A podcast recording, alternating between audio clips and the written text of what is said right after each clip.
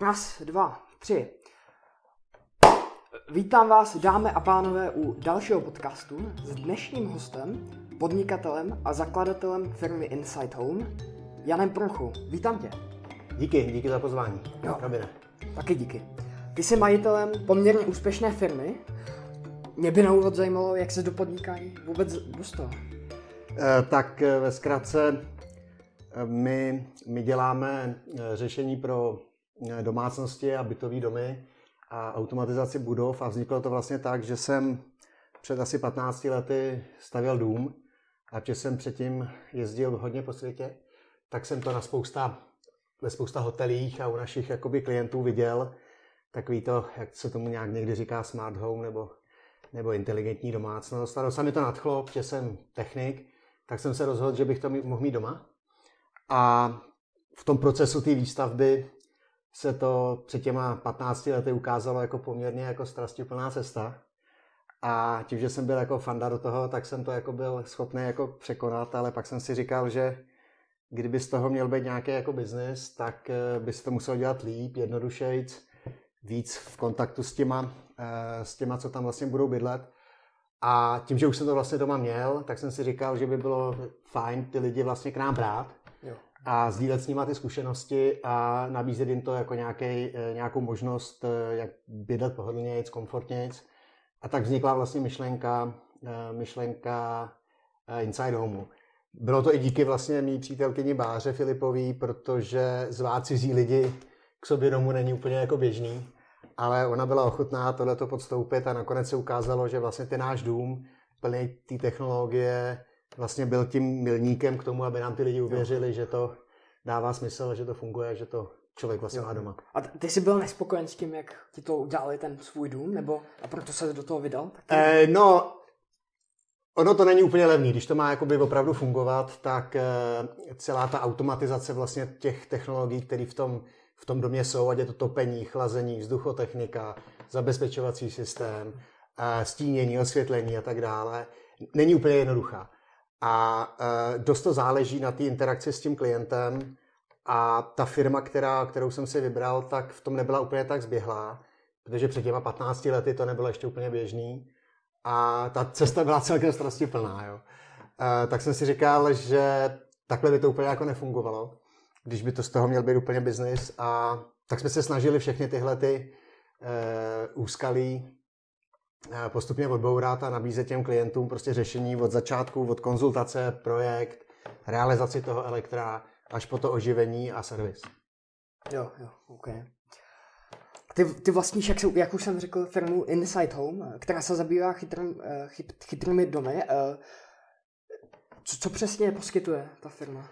Tak eh, my tomu neradi říkáme chytrý nebo inteligentní, jo, protože v podstatě je to nějaká, nějaký systém vlastně automatizace těch procesů, který v těch domech eh, eh, probíhají. My se, my se, my se specializujeme na eh, velký domy, řekněme domy od nějakých 500 metrů čtvereční plochy výš, kde ty technologie jsou už poměrně komplikované, většinou je tam vnitřní bazén, je tam kotelna, která obsahuje tepelný čerpadla, chlazení, je, tam vzduchotechnika, rekuperace, je tam spousta svítidel, stínění vnější, vnitřní, zabezpečovací systém, zabezpečení zahrady, komunikace s pozemkem, s bránkou, mezi patrama.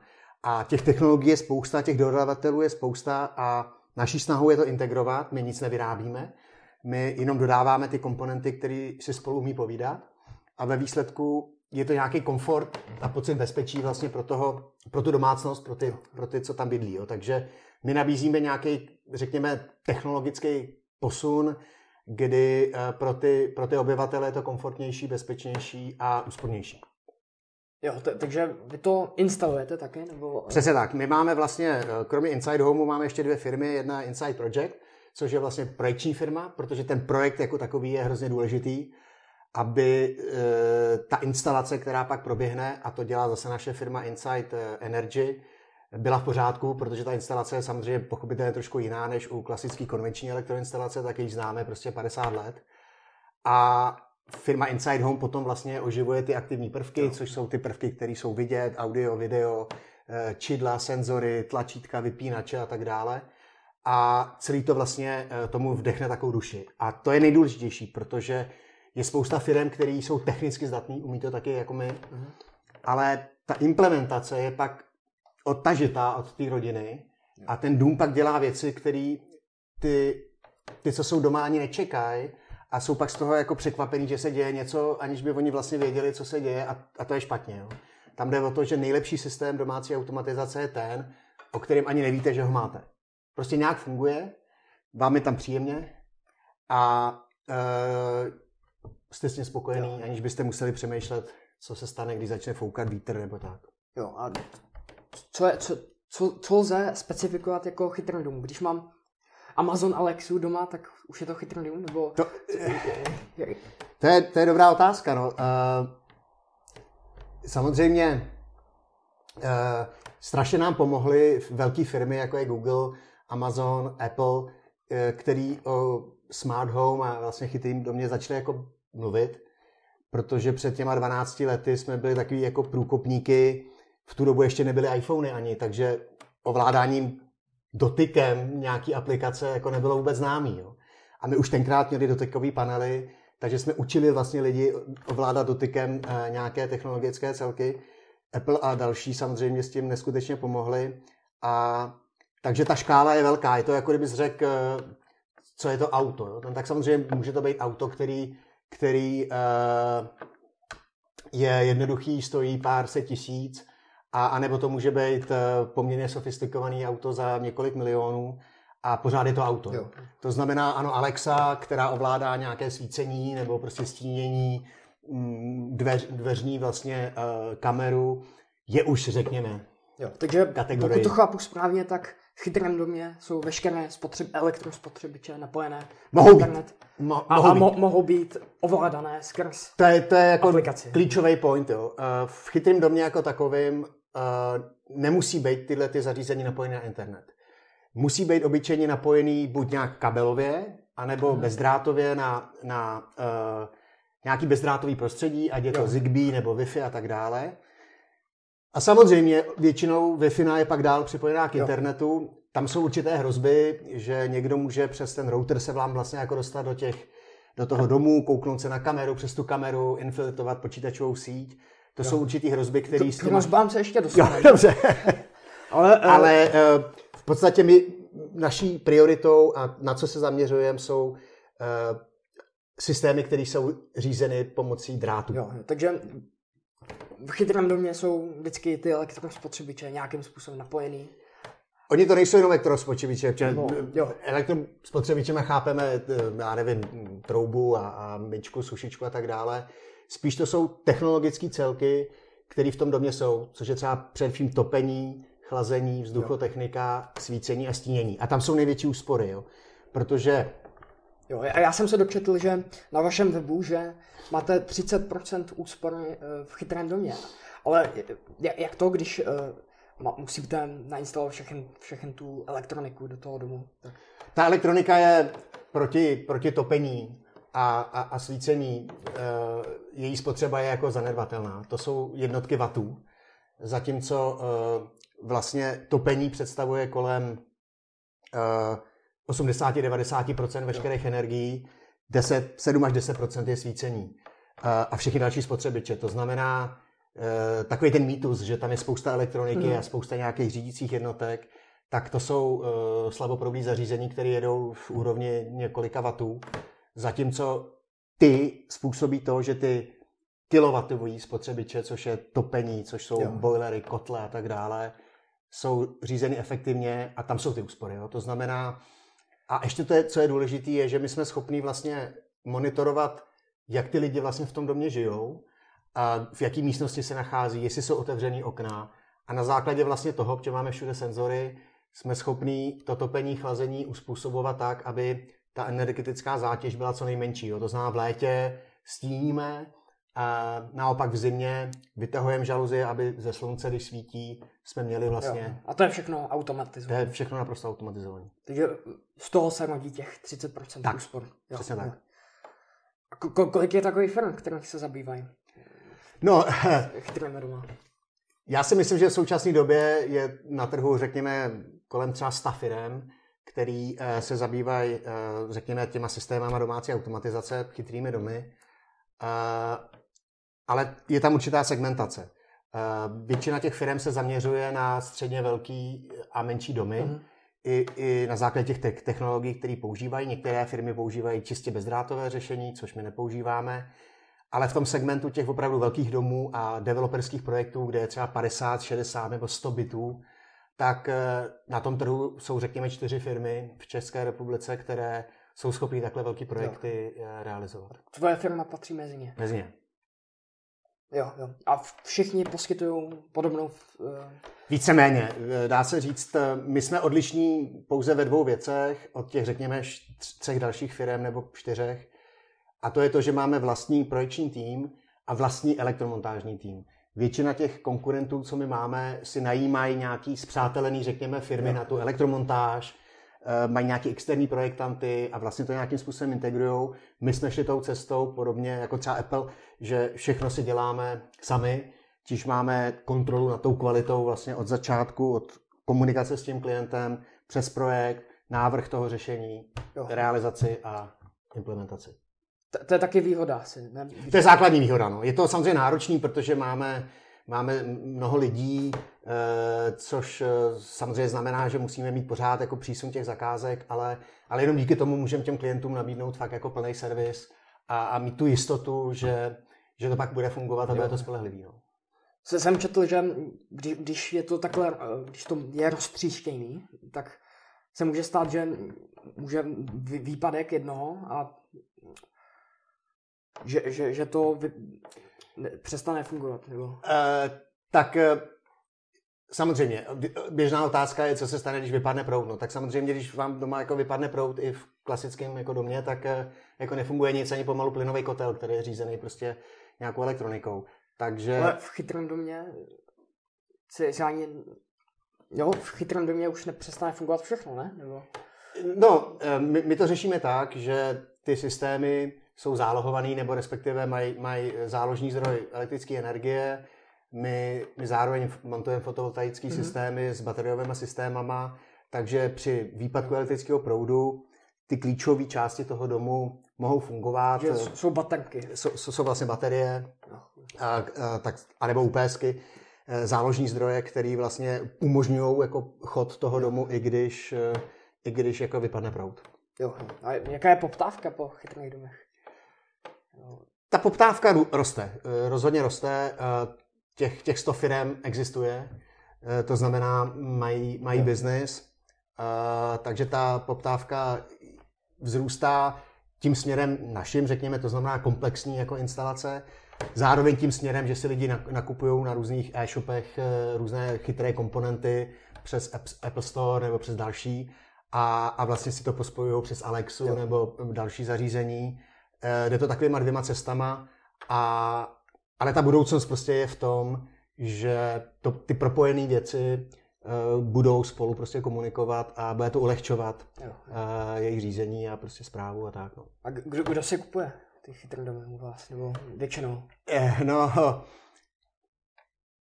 tak samozřejmě tím, tím, že, tím, že naši, naši klienti mají poměrně jako mm, rozsáhlé domy, tak my jim my se jim snažíme jako neříkat, že ten dům bude nějak inteligentní nebo chytrý. Uh-huh. My, my se jim snažíme vysvětlit, že tam mají spousta poměrně složitých technologií, které dodávají různí dodavatelé a pokud nebudou zintegrovaný, tak budou mít nad stěnu, na stěně tlačítko od klimatizace, další tlačítko od topení, další tlačítko od vzduchotechniky, pak budou mít nějaký tlačítka na e, rozsvěcení a, a tak dále, takže i designově to nevypadá nějak hezky, pak mají nějaký ovrátníka, pak mají EZS a to je prostě spousta jako takových krabiček vohavných na té zdi. My to všechno integrujeme do nějakého iPadu nebo do nějakého prostě dotykového panelu. A takže ty klienti jsou ti, kteří si jako uvědomují, že Eh, většinou už do mě bydleli a ví, že to není úplně jednoduchý, jako se o ten dům starat. A my, to, my vlastně jim říkáme, hele, to je takový elektronický sluha. To, ta potřeba, když máte velký domy, vždycky byla, protože o ten dům se prostě někdo musí starat. Dřív to bylo služebnictvo, který zatopili v krbu, prostě než jste přijeli z honu a tak dále. Teď se to posunulo jenom to, že vlastně ten služebník je elektronický a vy kdykoliv se vrátíte z hor, z dovolený, tak ten dům je vždycky v takovém stavu, jakým ho jo. chcete mít. Takže to, to je ta myšlenka v podstatě. Jo. Ty, ty, ty jsi řekl, teďka cituju, chytrý dům je jako elektronický sluha, to jsi no. řekl v deníku CZ. Jo, děkuji. o to, o čem jsi mluvil, že když jdete z hor, tak můžete například zatopit si předtím, než... Přesně tak a myslím, že důležitější je, než, než je ten příjezd, je odchod, jo? protože jo. asi většina z vás, co se nás teďka dívají, si vzpomenete, jestli jsem sakra zavřel okno, zakódoval jsem, eh, nenechal jsem někde rozsvíceno. To je všechno vyřešené. To znamená, vy prostě si jenom řeknete, co se má stát, když odcházíte u, u východu nebo vchodu, máte prostě odchodový tlačítko jo, jo. A pouhým dotykem se stane sekvence věcí, což je ta automatizace. To znamená, zasnou se svítidla, zajedou uh, žaluzie, když je třeba, uh, když je třeba léto, uh, utlumí se topení, vypnou se klimatizace, zakóduje se ten dům, otevře se vám brána, přestane, přestane hrát muzika a vy máte jistotu, že zavře se třeba hlavní přívod vody, když jedete, jedete na díl a takovéhle věci a plynu. Takže máte jistotu, že ten dům vždycky ho necháte prostě eh, v takovém stavu, jakým chcete. A když náhodou to tlačítko zapomenete zmáčknout, no tak si vezmete svůj chytrý telefon, podíváte se a zmáčknete ho odkudkoliv, eh, kde jste na dovolený nebo v kanceláři. Takže to jsou prostě ty výhody, že že máte jistotu, že ten dům prostě nějakým způsobem ekonomicky funguje a nedojde k tam nějakým prostě problémům. No. Jo, jo. A kdo, kdo si u vás kupuje chytrý domy?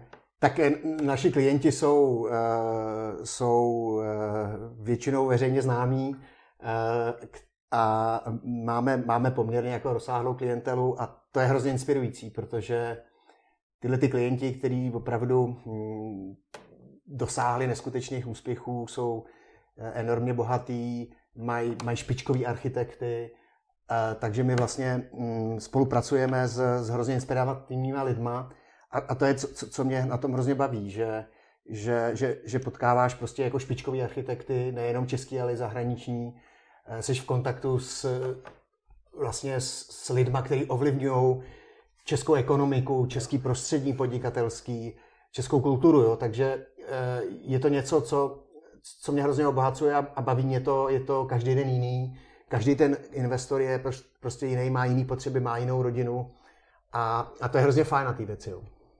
Jo, jo, ok. Jména ti neřeknu. uh, jo, jo. Ty si nakoušnul, že to není levná věc. Tak. Není. Uh, Každý se ptá, tak kolik to stojí. Tak eh, to je taková těžká otázka, ale jako vždycky na ní musí být nějaká odpověď. My říkáme, že ten náš systém, včetně ty elektroinstalace, těch komponent sakum pikum vlastně, je přibližně kolem 10 až 15 ceny té nemovitosti. Jo. E, což není málo. E, jiné firmy, které dělají menší, jednodušší systémy, říkají, že třeba e, ta jejich cena je kolem 3-5 což e, taky je pravda. A je to jak s tím autem. Jo? Ty si můžeš koupit auto fungující, dobrý, prostě uh, za 200 tisíc a bude ti sloužit a odveze tě z místa A do B.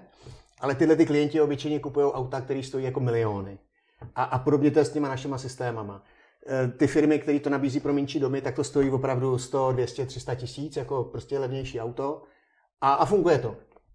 Ale je to prostě na dům, který má čtyři místnosti, jedno patro nebo maximálně dvě Eh, ty naše systémy stojí jako v řádu mnoha milionů, ale, ale je to pro nemovitosti. My děláme domy, které stojí 100, 150, 200 milionů a tam opravdu už potřebuješ mít něco, co ten dům řídí. Jako.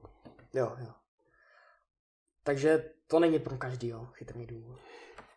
Ten náš chytrý dům není pro každýho, když to, když to chci takhle jo. parafrázovat, ale, ale chytrý bydlení je fakt dostupný, jak jsem řekl. Můžeš to nakoupit na nějakém e-shopu, poskládat si to a mít jako docela komfort. Jo? Můžeš mít bezdrátový alarm, můžeš mít svícení bezdrátový, můžeš mít nějakou kameru venku, dokonce i zámek můžeš voládat iPhonem, takže jako... A pak je to roztříštěný, ne? Pak to není v máš, aplikaci. Ano, máš, není to v jedné aplikaci, o to se snaží třeba jako Apple s tím, s tím HomeKitem a tak dále. Eh, takže samozřejmě ta snaha je to integrovat, abys to ovládal z jednoho prostředí, aby si topení měl stejný interface jako pro EZS a tak dále. Tím směrem jde Apple a další firmy. A, a samozřejmě se snaží, a, a jejich cílem je adresovat už hotové domácnosti, protože těch je Jasně. miliony a miliony. My adresujeme nové nemovitosti, protože my tam potřebujeme natáhat ty kabely, takže my máme mnohem menší uh, tu cílovou skupinu, když se buď dělá kompletní rekonstrukce nebo se staví nový barák, ale uh, to chytrý bydlení si fakt už může dovolit každý. Může se ho i sám udělat, nebo si pozvat firmu a bude ho to stát 200 tisíc, návratnost může být v řádu 5-6 let, je to podobně jak s tou fotovoltaikou, kde ta návratnost je kolem 10 let, ale lidi vždycky říkají, jo, čekat 10 let, než se mi něco vrátí, ale vemte si, kolik máme úspor v bankách a ať si každý řekne, kolik to je nechat 100 tisíc na spořícím účtu v bance. Prostě ty peníze tam jenom jenom ztrácí na hodnotě. Zatímco když se za 100 tisíc pořídím chytrý bydlení nebo si pořídím fotovoltaiku, tak já začnu vydělávat. Jo. Okay. Ty peníze nikdy nezačnou vydělávat v bance. Jo. Jo. Takže je pro každýho chytrý bydlení. Pro každýho. Jo, jo, jenom se to liší na, na té veli... I v bytě jde udělat chytrý. Samozřejmě, úplně v pohodě. A jsou jako spousta lidí má Alexu nebo prostě cokoliv a, a ovládá si svícení a hraje si s tím i topení hlavice. Opravdu uh, si myslím, že to dává smysl. Jo, jo. Já jsem viděl statistiku, že 2% eh, eh, lidí v Česku měli chytrý dům 2015. To, to se asi posunulo, já jsem nenašel... Nejsou zdroje, statistiku. nejsou zdroje. My, my, my samozřejmě taky... Uh, jsou různý výzkumy v západní Evropě, kde, kde se říká, že, že, že tam je 40% nových, nových domů už má nějakou úroveň, řekněme, ty automatizace. U nás se to těžko, těžko ty procenta, procenta říkají, ale Eh, já si myslím, že to procento je mnohem vyšší, jo, protože když se víme, že opravdu tady je 100 firm, který si myslím, že musí udělat minimálně třeba 10, 10, 10 20 domů, aby vůbec jim to vyplatilo, tak se, tak se bavíme prostě o tisíci, jako tisíci eh, realizacích ročně.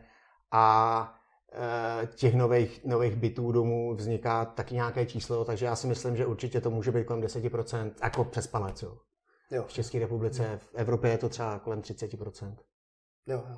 A proč je Česko tak zastal eh, jako pozadu? To je dobrá otázka, no. Uh, já si myslím, že my jsme trošku konzervativní národ.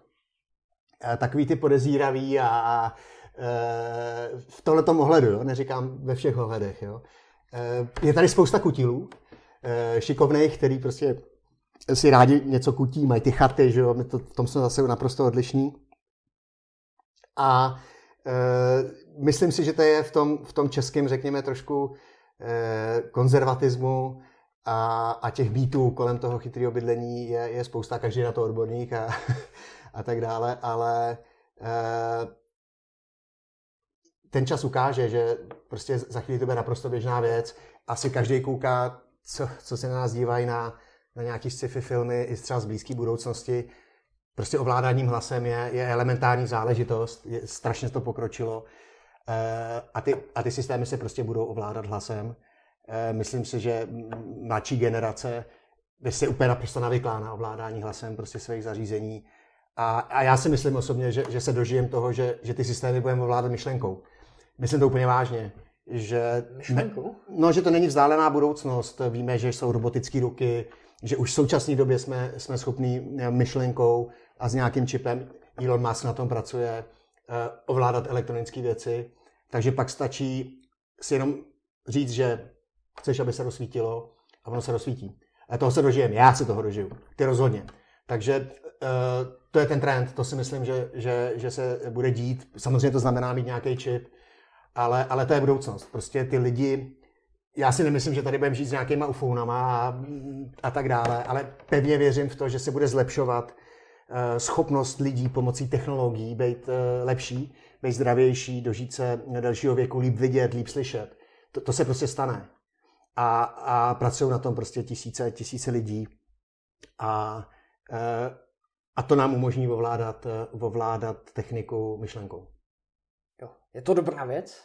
Nebo podle tebe?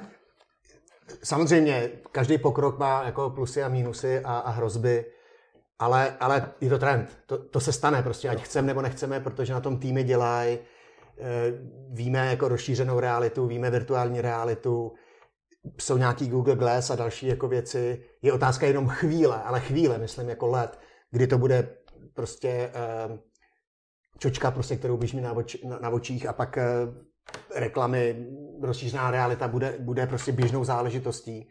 A, a posílení zraku, posílení sluchu, to už teďka funguje, že vlastně lidi, kteří neslyší, dostanou implantát, začnou slyšet. E, takže to prostě, to je trend. To, to jestli to bude dobrý nebo špatný, záleží prostě na tom, jak se ta technologie bude používat, ale ty, to zlepšení uh, lidského těla pomocí nanorobotů a pomocí technologií se stane prostě. Jestli to dopadne dobře nebo špatně, já si myslím, že enver, jakoby přírodní katastrofy, viry a tak dále jsou mnohem větší hrozbou, že si tu planetu prostě eh, nevážíme nebo že si ji nevážíme a dochází k tomu, čemu dochází a, a v případě viry jsou mnohem větší hrozba, než to, že nám v žilách bude komu, prostě mm, být nějaký nanoroboti, který nám budou ty buňky zlepšovat a, a vyčišťovat prostě řečiště, abychom neměli tuk na, na cévách a tak dále. Jo. Takže já to nevnímám jako hrozbu, naopak. Jo, jo. Když už si nakoušel veny, tak jak jste zvládl um, koronavir? Díky, to je, my jsme měli štěstí, eh, protože naše branže tím naštěstí vůbec nebyla, nebyla eh, postižena, protože stavebnictví eh, nebylo nějak zasaženo. Eh, pořád se mohlo nakupovat ve velkoskladech, včetně nějakých velkých těch hypermarketů se stavebněnama a tak dále. To, co jsme trošku vnímali, je, že některé komponenty, protože my třeba i montujeme svítidla, různý čepy, které používáme, nebo respektive naši dodavatelé používají, jsou třeba z Číny, svítidla byly z Itálie, takže měli jsme nějaké výpadky v dodávkách těch komponent ale musím říct, a, a díky tomu, že naše firma vlastně je na těch stavbách, my nemáme nějaký velký kanceláře, eh, spousta projektantů dělá jako standardně jako home office, takže my vlastně jsme nepocítili vůbec eh, žádnou změnu, naopak musím říct, já osobně prostě po Praze se krásně jezdilo, ještě bylo cel, celkem dobrý počasí, bylo málo schůzek, bylo to mnohem víc produktivní, takže eh, možná to zní špatně, ale, ale já jsem si to celkem užil a firma taky. Jo, jo. Ale nicméně lidi budou teďka chudší to trochu, tak to, to, to se asi odrazí na poptávce. Jasně, ale odrazí se to na těch 96 firmách, protože samozřejmě tam ty lidi budou šetřit. Je to krásně vidět na automobilovém průmyslu, prostě, že lidi odkládají nákup těch levnějších aut a tak dále.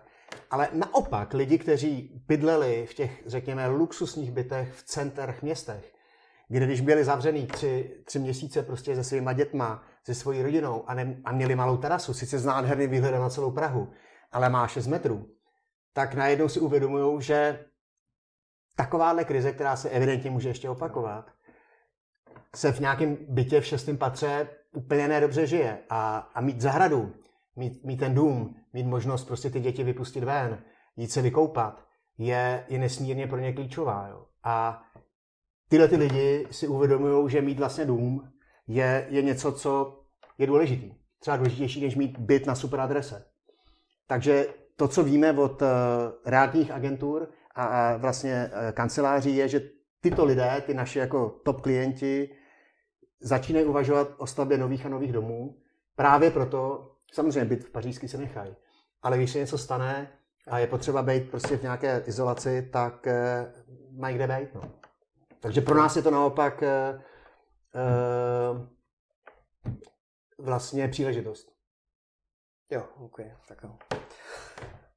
Jak se dělají chytré domy? Jo, když mám postavený dům, tak můžu se z něj udělat chytrý dům, anebo... Můžeš. Takže tou Alexou zabezpečením, jak jsi říkal? Bezdrátově. Bezdrátovým. Víceméně, přesně tak. A pak, pak je ta druhá varianta, o které jsem mluvil, že si nechám postavit dům se všem všude. No ano, když vlastně ten dům vzniká, když se staví, tak eh, my tam provedeme takzvanou, my tomu říkáme systémovou elektroinstalaci, což znamená, že těch kabelů je tam prostě opravdu poměrně hodně. A veškerá ta komunikace všech těch zařízení vlastně probíhá přes kabely, protože to je naprosto bezpečný, je to neruši, je, je, nedá se to hacknout jednoduchým způsobem. A máme i pevný panely na zdi, vlastně, které jsou připojený vlastně drátem, které jsou dotykový. A pak, když ten klient chce, tak samozřejmě může mít iPad, může mít chytrý telefon a ovládat to vlastně přes svoji Wi-Fi. Tam už jsou nějaký rizika, ale pokud ten klient opravdu dbá na bezpečnost, tak on vlastně nemá nic bezdrátového v tom svém domě. Všechno vlastně mu běhá po drátech, přestože má jako naprosto komfortní ovládání na zdi a to je ta výhoda, na kterou eh, ty naši klienti, kteří jsou mm, tu bezpečnost dávají na... A ještě bych té bezpečnosti řekl to, že ty naši klienti tu bezpečnost vnímají jinak, jo, protože tak, jak je klasicky u nás ta EZS, ten alarm, vnímané je, že když jako nejsem doma, tak já zakóduju a když se něco stane, tak přijede nějaký půl centrální hmm. ochrany, nebo já prostě o tom vím, aby mě nevykradli, nebo něco. Oni mají úplně jiný problém. Jim vůbec nevadí, nebo mnohem méně vadí, že když nejsou doma, tam někdo leze. Jsou pojištěni a tak dále. Pro ně je klíčový, že když je tam ta rodina no. a dojde k nějakému narušení, tak aby tohleto bylo eliminované. To znamená, my vlastně chráníme ne ty domy, ale my chráníme ty lidi v těch domech. Okay. A to je technologicky, principiálně, spolehlivostně, prostě něco úplně jiného, protože jestli ti někdo vykrade jako byt nebo dům a ukradne ti nějaké věci, televize, obrazy, je to blbý. Ale když dojde k nějakému útoku a k nějakému eh, zranění, prostě když ty zloději tam vniknou, eh, když je ta, doma, eh, je ta rodina doma, tak o to my se staráme, jo, jo. aby k tomu nedošlo a to je opravdu... Co, co ten dům udělá, když... Tak především se hlídá takzvaný perimetr, to znamená, my hlídáme vlastně celý pozemek, tak, aby to vniknutí na ten pozemek bylo zabezpečený, to znamená, jsem doma, můžu běhat po zahradě, můžu být v domě, ale mám zabezpečený vlastně okruh celého toho pozemku. To se dělá různými způsoby. Vůbec nejlepší technologie je technologie lidarů, což jsou ty vlastně lasery, který řídí, jo. který používají samo, samo, samonaváděcí auta. Takže ten laser je umístěný vlastně na rohy té nemovitosti a ten monitoruje prostě v reálném čase uh, to okolí v 360 ve 3D a je, je schopný rozpoznat mouchu, protože on má asi 2 mm jakoby rozlišovací schopnost. Takže jsi schopný naprosto perfektně zabezpečit uh, ten prostor, takže ty se dozvíš, že někdo něco jo, jo. Přelezl ten plot. No a když se tohle to stane, tak samozřejmě jsou nějaký úrovně poplachu a máme padací mříže třeba například, máme uh, v těch domech jsou instalované bezpečnostní místnosti, kam, kam ta rodina se vlastně schová, jo. kde mají vlastní vzduchotechniku, vlastní generátor nebo baterie, takže ten zloděj obyčejně přijde, vyhodí prostě hlavní jistič, EZS je samozřejmě na to napojená, ale ten dům se ochromí, takže oni mají čas se někde vlastně skrýt do té doby, než přijede policie, než přijede prostě ochranka a tak dále. Takže to jsou úplně jiný jakoby, problémy, které tyhle ty lidi řeší. No. Jo, jo. A ještě k tomu laseru, tak ten rozpozná, zda je to člověk. Jasně, nebo, protože on řídí, on, to je vlastně uh, několik paprsků, v současné době až 128 paprsků, mm. který rotují 360 eh, stupňů, myslím otáček asi, nebo mě zase vlastně 12 za minutu. A, a, a vlastně ten laser se jo. vrací zpátky a oni vytvoří vlastně 3D, 3D model toho okolí, podle toho, jak rychle se ten laser vrátil. A ty jsi schopný nastavit vlastně konec toho snímání. Takže ty přesně nastavíš jakkoliv je složitý ten perimetr, okay. takže ten laser dál už vlastně nevnímá a ten je schopný poznat cokoliv, protože to auto, když jede, tak musí znát, jestli to je člověk, cyklista, pták, jiný vůz, takže a, a v, a v té dopravě je to strašně rychlý. Tady, když někdo přeskočí plot, to trvá. Ten lidar to vyhodnotí jako bleskově. Takže pak a je schopný napojit na to kamery, to znamená, e, my minimalizujeme počet kamer, protože jakmile ten lidar chytne nějaké místo, tak ty kamery, které jsou v dosahu, se na to místo zaměří. Ty se můžeš podívat, jako jestli tam nepřeskočil sousedovic kluk pro, pro míč, anebo tam je nějaká parta podivných lidí a může na to reagovat okamžitě. Většina těch našich klientů mají veliký pozemky, takže mají čas prostě reagovat. Jo? To je strašně důležité. Jo, jo. Takže když ten LiDAR zdetekuje, že, že někdo přešel, tak zamkne dům? Nebo... Toto záleží samozřejmě eh, na té implementaci, což jsem říkal, že... Jo, takže co ten zákazník chce. chce On může říct, že eh, nechce vyhlásit poplach, chce se nejdřív podívat na kamery, protože ty kamery má na všech zařízení. On veme prostě telefon, iPad, podívá se vlastně, jo. ty kamery mu řeknou přesně ty, které jsou kritický a on zjistí, že to je fakt problém, tak buď sám nebo ten systém automaticky vyhlásí různou, různou úroveň prostě poplachu. OK, jo. S in-home si kuchyňské spotřebiče navzájem rozumí? jsi, jsi řekl? Je to tak, eh, spousta, spousta firm eh, v současné době už nabízí to, mm. že eh, domácí spotřebiče jsou propojené, mohou být propojené i na ten náš systém, nebo systém firm, který, který, který je dodávají je to nějaký trend. Eh, pro mě je smysluplný především třeba sušička nebo pračka, která obyčejně bývá v nějaké technické místnosti o patro níž. a ty máš prostě přehled, eh, kdy doprala, kdy dosušila, nemusíš tam prostě chodit, máš nějakou notifikaci, nebo když máš troubu, kde děláš prostě 12 hodin konfitovanou kachnu, mm-hmm. tak ty vidíš prostě ten průběh vlastně toho konfitování, nemusíš tam furt chodit. E, takže samozřejmě kávovar se tím dá ovládat, ale jako vždycky tam musí být ta voda, musí tam být ten hrnek, pak si můžeš iPadu udělat kafe, ale u některých spotřebičů to dává smysl. Chytrá lednička například, kdy e, tam máš kamerky, ty se můžeš v obchodě podívat, co v té lednici máš a, a podle toho nakoupit e, a tak dále. Takže jasně, ty spotřebiče spolu mo- mohou komunikovat, ta technologie, že i lednička může nakupovat prostě, takže e, jasně, někdo se to... Jak, jak spolu komunikují? Pomocí pro, protokolu. Jo, takže obyčejně musíš mít spotřebiče od jednoho výrobce mm-hmm. a ty pak na zájem o, sobě ví, my, my o tom víme, takže když ty odcházíš, tak je můžeš třeba jako zkontrolovat, vypnout a tak dále. A, a ta komunikace těch zařízení jsou nějaký mezinárodní protokoly, uh, jako jsou třeba programací jazyky, uh, tak uh, pokud ten spotřebič ten protokol mu rozumí, tak ty ho jsi schopný řídit. Okay. Vy, vy jste měli dohodu nebo domluvu s Alzou CZ? Eh, Máme. Pro chytré uh, domy? Ne, pro nebo... fotovoltaiky. Tak jo, tak k těm se ještě dostaneme, OK. Chytrý dům je jako elektronický sluha. To jsme si řekli. To, to jsme si řekli a teďka můžeme k argumentům proti chytrým domům. Takže má, máme soukromí. Mm-hmm. Jak, jak sbírá moje data chytrý dům?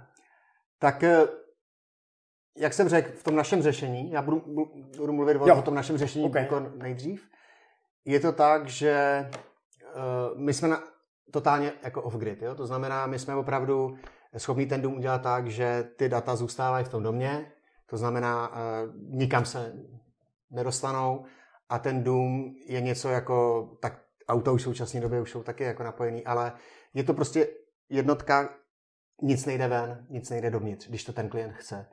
Uh, ta bezpečnost je, je klíčová a to dost odlišuje cenu toho systému, mm-hmm. protože my třeba používáme americký systém uh, eh, AMX, což je systém, který je vůbec nejbezpečnější řídící systém na světě. Uh, je to systém, který je certifikovaný pro NATO, pro, pro americkou armádu a používá se v Bílém domě a tak dále. Takže je to nejbezpečnější systém na světě, umožňuje neuvěřitelný způsob kryptování, ochrany a tak dále, proto je taky e, dražší. E, to znamená, ta bezpečnost je velmi důležitá, protože levnější systémy na to tak úplně e, nedávají důraz, že to prodražuje ty zařízení a samozřejmě ve finále tam ten člověk, že i když si koupíš super tuper router a dáš tam heslo admin, tak eh, tě ho hackne každý, který prostě tomu přijde zvenku, vidí admin, napíše admin nebo 1, 2, 3, 4, 5, 6, whatever a, a máš problém. Takže samozřejmě i ta kázeň na, na úrovni toho uživatele nějaká musí být. Pokud chce do toho domu třeba přistupovat zvenčí, třeba pomocí svého telefonu, tak když ten telefon ztratí, tak eh, když ten telefon samozřejmě nemá přes jako Face ID nebo, nebo prostě nějaký kód nebo otisk z prstu, tak a neza, nezablokuje ho, Jo, jo. Tak samozřejmě ten, kdo ho najde, tak se mu do, ten, do toho domu prostě dostane. Jako.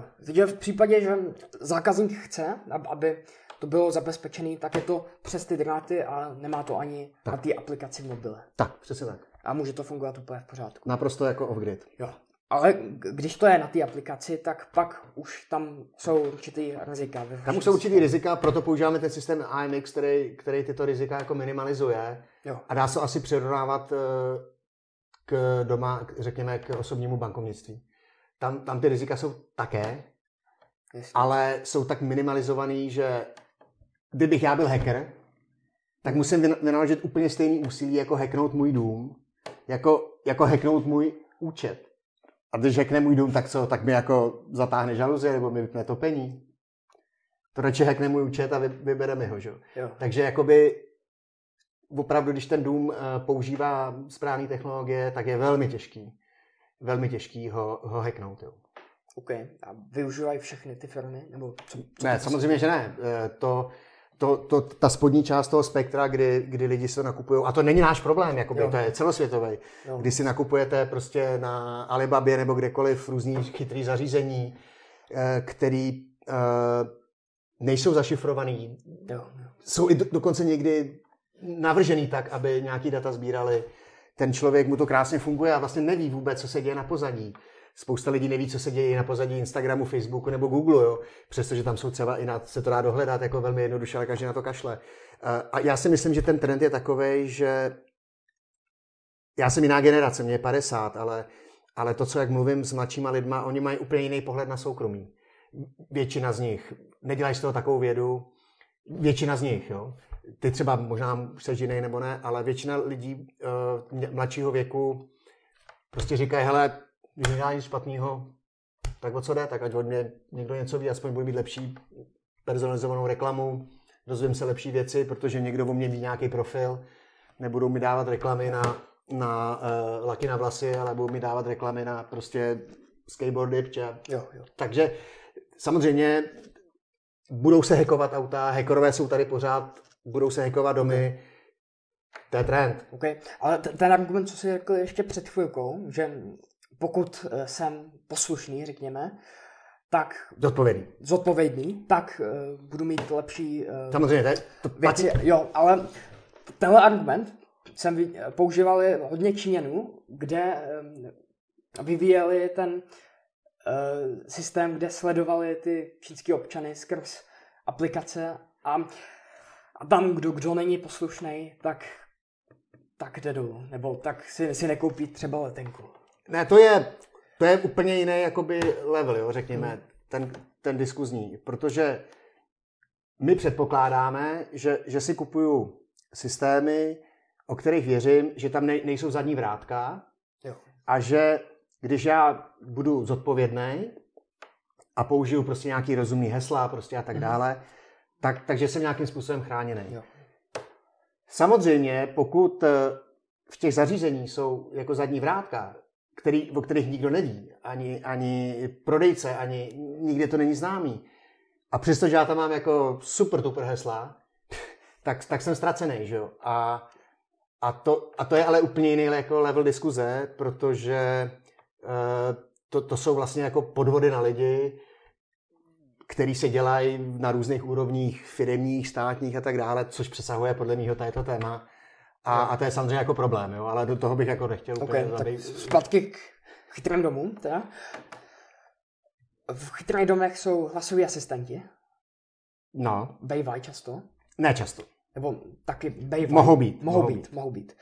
Tak uh, ty chytré asistenti, když jim, můžu, můžu jim dávat povel, dělat nějakou věc, jo, zatáhnout žaluzě a teda. Uh, ty data nevíme, jestli se posílají pak Amazonu nebo... Jasně, uh, no oni se posílají, že jo, protože no. všechny tyhle ty asistenti, to vyhodnocení, kromě Siri, jako v, v, v telefonu, kde Apple tvrdí, že teda to, to vyhodnocení díky výkonnosti vlastně toho mm. iPhoneu probíhá eh, v rámci toho zařízení, tak eh, všichni ty asistenti to vyhodnocují na serverech. To, to všechno se streamuje samozřejmě na, na servery Google a tak dále, kde dojde k tomu rozpoznání a pak se vrací to, eh, ten Jasně. příkaz. Takže ano, samozřejmě, ty, ty, eh, je, je to na každém, jako jak se cítí komfortně. Já,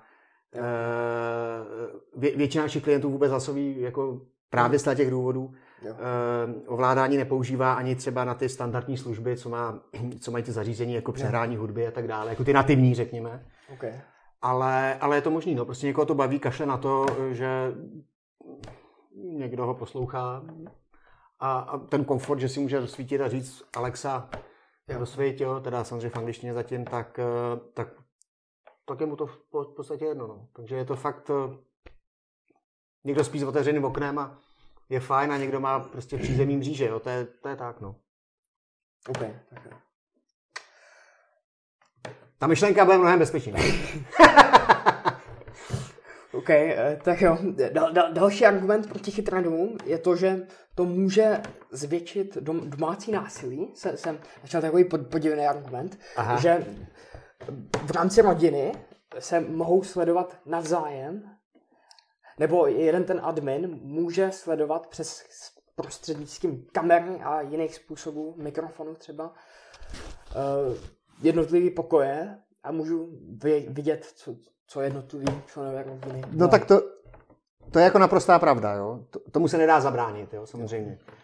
A, a myslím si, že uh, to rozhodnutí by měla učinit jako celá ta rodina, jo. Že, že uh, tohleto nebezpečí prostě jako existuje. My třeba například jsme měli rodinu, eh, kde, který měli dvě děti, mm. měli každý svůj pokojíček a, a tomu klukovi bylo osm a té holčice čtyři a, a on ji terorizoval tak, že prostě se ve tři ráno zbudil a teďka jí prostě rozsvěcel, protože mohl, osvětlení v tým, tým jejich poko, je, jejím pokojíčku a ještě jí tam pustil hudbu, že jo.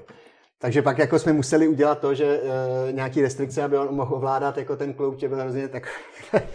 Ale k tomu samozřejmě může dojít. Uh, dá, dá se to nějakým způsobem, uh, způsobem ošetřit, ale ne úplně. Takže jo. nemyslím si, že by to mohlo mít vliv na nějaký domácí násilí, ale rozhodně na nějaký jako špehování a dětí třeba, kde to někdy dává smysl, někdy už ne a tak dále, tak eh, jasně, jo, a to třeba jako jenom pro zajímavost, to nejsou třeba jenom kamery, jo, protože třeba CO čidlo, mm. který potřebuješ na to, abys měl, eh, řekněme, kvalitní ovzduší, tak, tak je schopný poznat, jestli v dané místnosti je jeden nebo dva lidi. Jo. Jo, jo. Takže třeba v případě ložnice a, a tebe, tebe na služební cestě, tam nemusí být ani kamera. Jo, jo. jo takže ty, ten aspekt je nezanedbatelný. Jo, jo. Já roz, rozumím tomu, že, že je to na, na úrovni těch rodin, ale taky to může eh, zvětšit ten problém. Asi. Určitě, jako to samozřejmě tohle to může být problém. Okay, okay. Čtvrtý uh, argument proti tomu je to, že budeme závislí na internetu nebo na, na připojení, nebo já, já vím, že jsi mluvil o kabelech, ale uh, řekněme, uh, na ten proud. Jo? Kdy, když vypadne proud, tak jak jsi říkal, tak má, má, má ten chytrý dům nějaký zásoby ve vašem systému. Takhle, uh, co se týká těch, těch takových těch, eh, řekněme, bezdrátových řešení, jo, jak jsme se o tom bavili, mm-hmm. jo, mhm. kterých bude jako tisíce, jo, to, tam si myslím, že je ta velká hrozba. Jo, jo. Firmy našeho typu celosvětově, my děláme tři, drátový. tři, čtyři domy ročně, protože nejsme schopni, že jsou velký domy a tak dále. Takže uh, to není masová jakoby, nas, nasazení, tam jsou možná ty hrozby takového toho jako špionování a tak dále v rámci prostě té rodiny a tak. Ale, ale to, co je jako hrozbou, je, že tyhle ty chytrý eh, zařízení, těch bude jako miliony a miliony a většina z nich jsou napojeny nějaký cloud. Abys k ním mohl přistupovat vzdáleně přes ten telefon, mm. tak ty nepřistupuješ přímo na tu kameru před vchodem, ale přes nějaký cloud. To znamená, musí být připojený k internetu. Jo. A, a to je potenciální hrozba, protože když nejsi připojený k internetu, respektive někdo vlastní ten cloud, okay. tak to, to, je, to je problematický. Jo? To znamená, aby ty systémy fungovaly tady toho typu, musíš být připojený k internetu. Což může být problematický a bude problematický. Ty, ty složitější systémy eh, čistě fungují prostě po, po kabelech, takže tam tahle ta hrozba není. A samozřejmě, když vypadne proud, tak naše závislost na elektrických energiích je jako nesmírná.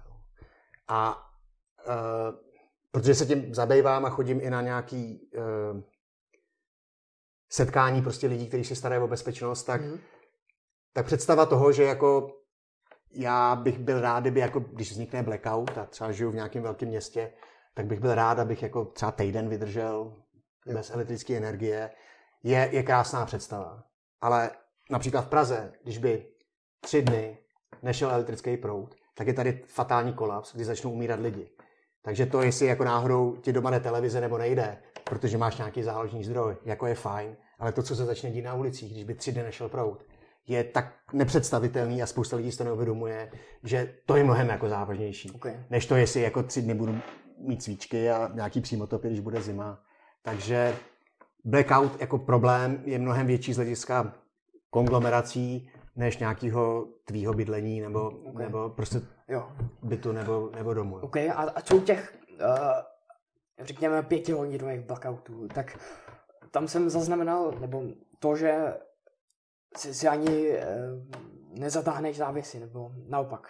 No tak jasně, uh, pokud tam není ten záložní droj, nebo nějak, z nějakého důvodu ti dojde, nebo nic, no mm-hmm. tak, tak uh, tam všechno, co je na elektriku, tak, tak, tak nejde. Jako. Jo. Ta, takže si jako, to je pravda, ne, nezatáhneš závěsy, ale, ale e, většina už jako závěsu a žaluzí je motorické i v, jako v, v konvenčních domech. Jo? A spousta lidí má, má, má záclony, prostě na ruční pohon. Ale, ale je to tak samozřejmě, když, eh, když máš na všechno motory, včetně vnitřních žaluzí a, a nějakých záclon, tak ty se prostě přestanou hýbat, když nemáš tu zálohu, anebo ta záloha dojde. Jo. Takže v tu chvíli je to samozřejmě problém, ale jak říkám, ten problém toho dlou, tě v Praze a v těch velkých městech a, a v Čechách obecně ty výpadky jsou mm-hmm. jako minimální, pokud není nějaká katastrofa, že prostě yes. spadne vedení prostě a tak dále. Ale, e, takže to jsou hodinové záležitosti max, jo, a to, to je celkem v pohodě. Ale jak říkám, když prostě by ten proud nešel v řádu dní, tak máš úplně jiný problém, yes. než to, že doma si nezatáhneš závěs. Jo. OK, OK. Další, da, další argument je to, že všechny ty funkce v chytrém domu stejně nevyužiju a že je to pro mě moc komplexní. E, to je dobrý, no, protože se říká, když, si, když se prodávali videa, ještě, víš, co je video, ne? Tušíš, ne, co je video? Tuším. Super. Tak e, tam bylo přesně řečeno, že, že tu, e, tu nejdražší funkci v tom videorekorderu stejně nikdy nevyužiješ. E, to je naše, jakoby, poslání. My se snažíme, aby opravdu to bylo udělané tak, že ten uživatel tam měl ty funkce, které opravdu chce mít a aby dostupnost těch funkcí byla tak intuitivní, mm-hmm. že nemusel mít k tomu žádný manuál. My k tomu v podstatě nedáváme vůbec žádný manuál, přestože řídíš jako dům, jo. který má třeba čtyři patra, venkovní vnitřní bazén, ohromnou zahradu a tak dále. Protože uh, se opravdu snažíme, aby to uměl používat každý, tu naši aplikaci. A navíc samozřejmě v každém našem chytrém domě je to tak, že když přijde návštěva nebo kdokoliv, tak ten dům může ovládat pomocí vypínačů. My, my teda máme tlačítka a tak dále. Ale e, v chytrém domě jsou taky Samozřejmě. A... Ve, správ, ve správně navrženém chytrém domě ty tlačítka nemusí být vůbec. Ale ve správně navrženém chytrém domě musí být. Protože ne každý z té rodiny a ne každý v rodině chce dávat svůj iPad návštěvě nebo mamince nebo babičce, aby si rozsvítila na toaletě. To je jako nonsens. Jo. Ten iPad nebo ten panel prostě může různě ležet, takže my to máme jako nadstavbu.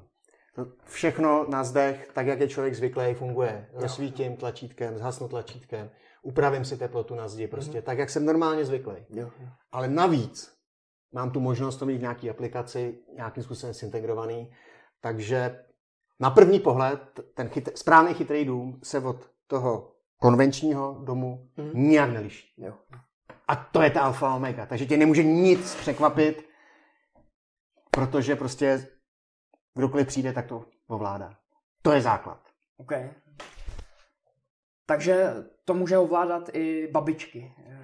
Jasně, my, my fakt musím, musím říct, že my, protože eh, můj, já jsem hrozný fanda do uživatelského rozhraní a jsem to studoval a už v roce 93 jsem dělal pro Apple, tak tam to bylo evangelium prostě, uživatelské yeah. rozhraní, takže uh, my dbáme na to, aby to uživatelské rozhraní bylo fakt intuitivní a za těch 12 let, co jsme udělali stovky domů, se nám nestalo, že by jeden klient řekl, hele, já jsem se vrátil po půl roce prostě z služební cesty a já jsem zapomněl, jak si pustit televizi z toho vašeho rozhraní. Ne, prostě je to tak intuitivní, že a, a, a v těch domech se fakt pohybují různí, různí jako lidé, je. prostě paní domácí, uklízečky, e, různý generace.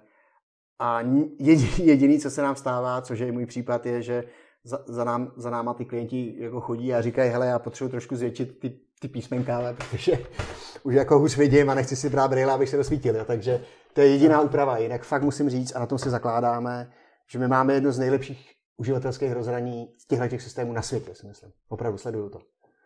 A je to díky Apple, protože Apple má ty guidelines eh, veřejně dostupný, takže každý si jo. prostě může načíst, jak se správná aplikace má uh, vlastně připravit tak, aby jo. byla pro toho uživatele pochopitelná. Takže vy, vy vycházíte z, z Apple, Apple Guidelines. Jo, okay.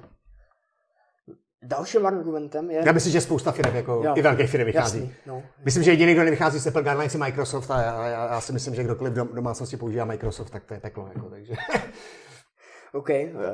Dalším, argument, dalším argumentem je to, že když zkrachuje dodavatel té služby, tak může to způsobit nerozvoj nových technologií, anebo v případě potřeby oprav, tak budou obtížné. To je velmi dobrá otázka. A je to otázka, na kterou by se každý, kdo uvažuje o chytrém bydlení, nějakým komplexnějším, měl zabývat. Jo? Protože i na světě je spousta firm, který si vyrábí hardware, software a tak dále a zažili jsme i v Čechách. Mnoho firm zkrachovalo. Nedávno zkrachovala firma Heidi, která je v insolvenci a měla spousta klientů a ty klienti jsou relativně nešťastní, ale naštěstí uh, tu technologii, tu hardwareovou, která je v těch rozvaděčích a potom domě, Heidi si kdy si vyrábělo, pak, ho, pak ji začalo nakupovat a ta šance pro ty lidi je, že ta technologie, která v tom domě je, ji nemusí zahodit a jenom si uh, pozvou prostě jinou firmu, která tu technologii umí naprogramovat a může to dál, dále servisovat. Je to stejné, jako když si koupíš Škodovku, nikdy si nekupuješ Škodovku od Škodovky Mladá Boleslav, ale od nějakého dílera a když ten díler zkrachuje, tak ty s tou Škodovkou jedeš k jinému díleru a on ti opraví, oservisuje. To je hrozně důležité, aby ten klient měl jistotu, že když třeba firma našeho typu z jakéhokoliv důvodu prostě přestane fungovat, mm-hmm. takže může jít k podobné firmě našeho typu jo. a ta ten dům bude servisovat. Takže to bude, bude to možný teda. Bude to možný, no. OK. A bude to obtížnější třeba, nebo? No tak eh, samozřejmě, protože eh, vlastně ten dům řídí software a každý programátor nebo každá firma má jiný způsob kódování. Mm-hmm. Ten rozdíl ještě je, že spousta firm eh, těm klientům nedává zdrojové kódy, což je špatně. Protože bez toho zdrojového kódu není možný, aby druhá firma v tom pokračovala. My to takhle neděláme. My vždycky tak každému klient, tomu klientovi dáme veškerý hesla, veškerý zdrojový kódy. Je to v zapečetení flešce prostě. To znamená, pokud ta fleška je zapečetěná, my to servisujeme. Když ji klient jakkoliv prostě použije, pro, tak samozřejmě to jo. řešíme, ale kdykoliv ten klient může vzít tu flešku, dát ji jiný firmě a má plný přístup do veškerého softwaru, do všeho, takže my neblokujeme a nemůžeme se to ani dovolit. Bohužel ale spousta firm to tak dělá. A pak jste, i když máte hardware, který je mm-hmm. kompatibilní, někdo musí přijít a znova celý ten dům naprogramovat, pokud nemáte ty zdrojové kódy. Na to by si ty klienti měli dát pozor. OK, jo. A co rozvoj nových technologií v tom chytrém domě? To, to je stejný případ? Mm, jakoby ten obor měření a regulace je jako poměrně jako starý desetiletí. Já jsem ho maturoval v oboru měření a regulace v roce 87, jo, takže to je poměrně hodně dávno a nic moc se nezměnilo. Spíš se mění způsob té interakce jo, s, tím, s těma technologiemi. Dřív to byly nějaký dálkový ovladače, tlačítka, pak přišly dotykové zařízení, teďka je to hlas, pak to bude myšlenka. Takže to, to, to si myslím, že tam ten rozvoj bude. Jo. Možná ty systémy budou začnou být trošku opravdu inteligentní ve smyslu, ve smyslu nějaký predikce, eh, třeba počasí, nebo, nebo jak ty lidi v tom domě budou fungovat, ale to se osvědčuje, nebo to, osvědčuje se, že tohle to je irrelevantní, že opravdu nemá cenu něco předvídat, vycházet z předpovědi počasí i krátkodobí, prostě ne. Klasický, naměřím nějaké výsledky, mám nějaký vstup od uživatele, nějak se zachovám. Okay. To je prostě klasický proces měření a regulace. To, co se bude vylepšovat, bude množství zařízení, které se do toho bude rád integrovat uh-huh. A, a způsob, jak s těmi zařízeními budeš komunikovat. OK. Tak jo, a uh, ty jsi mluvil o, o tom, že se bude zvětšovat to, ten počet těch spotřebičů nebo... A domácností. A, no, a domácností, domácností taky ale počtu zařízení, které můžou jít do toho systému. Co, co všechno máte teď eh, v tom systému a co, co všechno myslíte, že bude, bude do budoucna? No ne, spíš Nebo, eh, takhle. Eh, my jsme opravdu doslova schopni řídit cokoliv, do čeho teče prout. Jo. Víceméně. Jo. jo. To, co dává smysl, jak jsem říkal, tam, kde se dá, kde jsou nějaké úspory, to znamená topení, chlazení, vzduchotechnika, stínění, svícení, uh-huh ale eh, ten trend je samozřejmě eh, potom v tom, že bude víc a víc domácnostech nebo ve více a víc domácností budou tyto chytrý různý zařízení, sítě páté generace 5G eh, přinesou jako gigantický rozvoj uh, tohle toho celého branže, protože oni jak umí jakoby super rychlý internet, tak zároveň umí uh, komunikaci na úrovni jako opravdu malých množství dat. Takže uh, nevyužívají baterie tolik, takže ty zařízení můžou být velmi malá, vydrží prostě dlouho uh, z baterií a tím, tím se bude hlídat už teďka se pomocí těch, těch systémů, který běží na stávajících sítích, řídí úly a krávina, stáda, prostě migrace zvířat a kamionová doprava, všechno. Tohle to všechno bude očipovaný, potraviny budou mít čipy, všechno bude mít čip, to je evidentní. Lidi budou mít čipy, samozřejmě kdo bude chtít. Doufej, doufejme, že bude možnost si vybrat. E, to bych opravdu chtěl. A, a to všechno bude nějakým způsobem spolu e, v té komunikaci. To, to je bohužel nevyhnutelná jako budoucnost. To, to se stane. To není tak, jako že e, to chcem nebo nechcem, nebo tomu někdo zabrání nebo ne. Ta, mini, ta miniaturizace, schopnost energetický jakoby úspory těch zařízení a komunikace je budoucnost. To znamená, v budoucnu bude mít všechno, všechno ze vším bude moc komunikovat. Jo, jo. OK. Vy jste začali podnikat taky na Slovensku a v Moskvě? Tak? Měli jsme pokusy uh, o to, nakonec uh, je to velmi složitý. Ten, to je trošku nevýhoda té branže. Já jsem předtím dělal, řekněme, v softwarové branži, mm-hmm. kde výhoda toho softwaru je nesmírná, proto já si myslím, že i jsme, jsme strašně úspěšní jako ve vývoji softwaru, je, že to se dá opravdu velmi jo. dobře eh, celosvětově prodávat my jsme prostě lokální, my tam musíme mít ty vlastní řemeslníky, ty elektrikáře, ty programátory a je to velmi těžké to dělat uh, někde jinde, takže nakonec se zaměřujeme na, na, na, na Českou republiku. I ze Slovenskem máme problém, prostě, protože jsou tam firmy, které to umí dělat a je lepší to nechat těm firmám v Německu, v Polsku, v Maďarsku, jsou velmi dobré firmy na naší úrovni a tady bohužel, já jsem miloval zahraniční biznis a to mi tady trošku chybí. No. OK, tak jo. E, ještě se chci zastavit u umělé inteligence. Mm-hmm. Vnímáš jako hrozbu nebo něco? Příležitost. Příležitost. Samozřejmě. Samozřejmě je to... Všechno se dá vnímat jako hrozba. Ve špatných rukách je i, i krumpáč jako uh, prostě hrozba, že jo.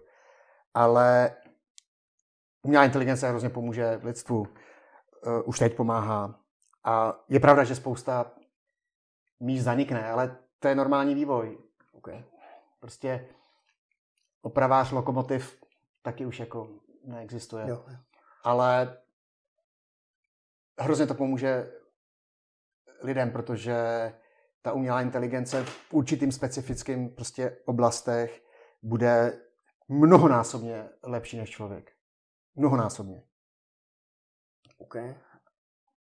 A je to hrozba, že, že, že bude chytřejší, nebo... Myslíš jako Terminátor, jo? No, no. Hele, já myslím, že jsme si největší hrozbou my sami, jo? A, a to nemusíme mít umělou inteligenci ani, ani jiný věci, jo? Ale ne, je to vývoj, je to... OK. Jo. Jako... Ne, ne je, to, je to vývoj. Takže prostě. je to dobrá věc. Je to dobrá věc. Prostě. Ve které budou většinově dobré A my musíme, my musíme nastavit pravidla, my, okay. my musíme nastavit uh, uh, mantinely, uh, a ta singularita, o které se mluví v umělé inteligenci, ta nastane prostě, je velmi blízko prostě. A pak, pak to musí řešit. Bude to řešit u samo prostě ředitelných aut, budeme to řešit u spousta jiných věcí, prostě, kdy eh, kolonizace Marsu, že? To, to, taky prostě nejsou na to úplně pravidla, jsme blízko. Prostě to jsme, já se toho dožiju, že prostě někdo přistane na Mars. A, a pak to tam bude jak eh, v, v, tady někde v nějakých eh, vodách, prostě, kde si každý může dělat, co chce a zase nemůže. Takže těch, těch problémů, které to lidstvo musí řešit, je prostě mnoho, ale to není můj biznis. Můj biznis jsou technologie, já jsem jejich fandám, fandím a myslím si, že drtivý většině uh, lidem to prostě pomůže. OK, tak Druhou firmu, kterou vlastníš, tak je Insight Energy, nebo ta zapadá k těm chytrým domům. Asi. která prodává a instaluje solární panely. Nějak. Taky. A, a ještě vlastně dělá elektromontážní práce pro Inside Home. Jo. A, a dělá, takový, já tomu říkám elektroinstalace s přidanou hodnotou pro, pro další firmy, který, který staví třeba nějaký jako zajímavý domy. Eh, teďka třeba dokončujeme rezidenci Churchill, což je poměrně okay. sofistikovaný dům o deseti patrech, 57 luxusních bytů.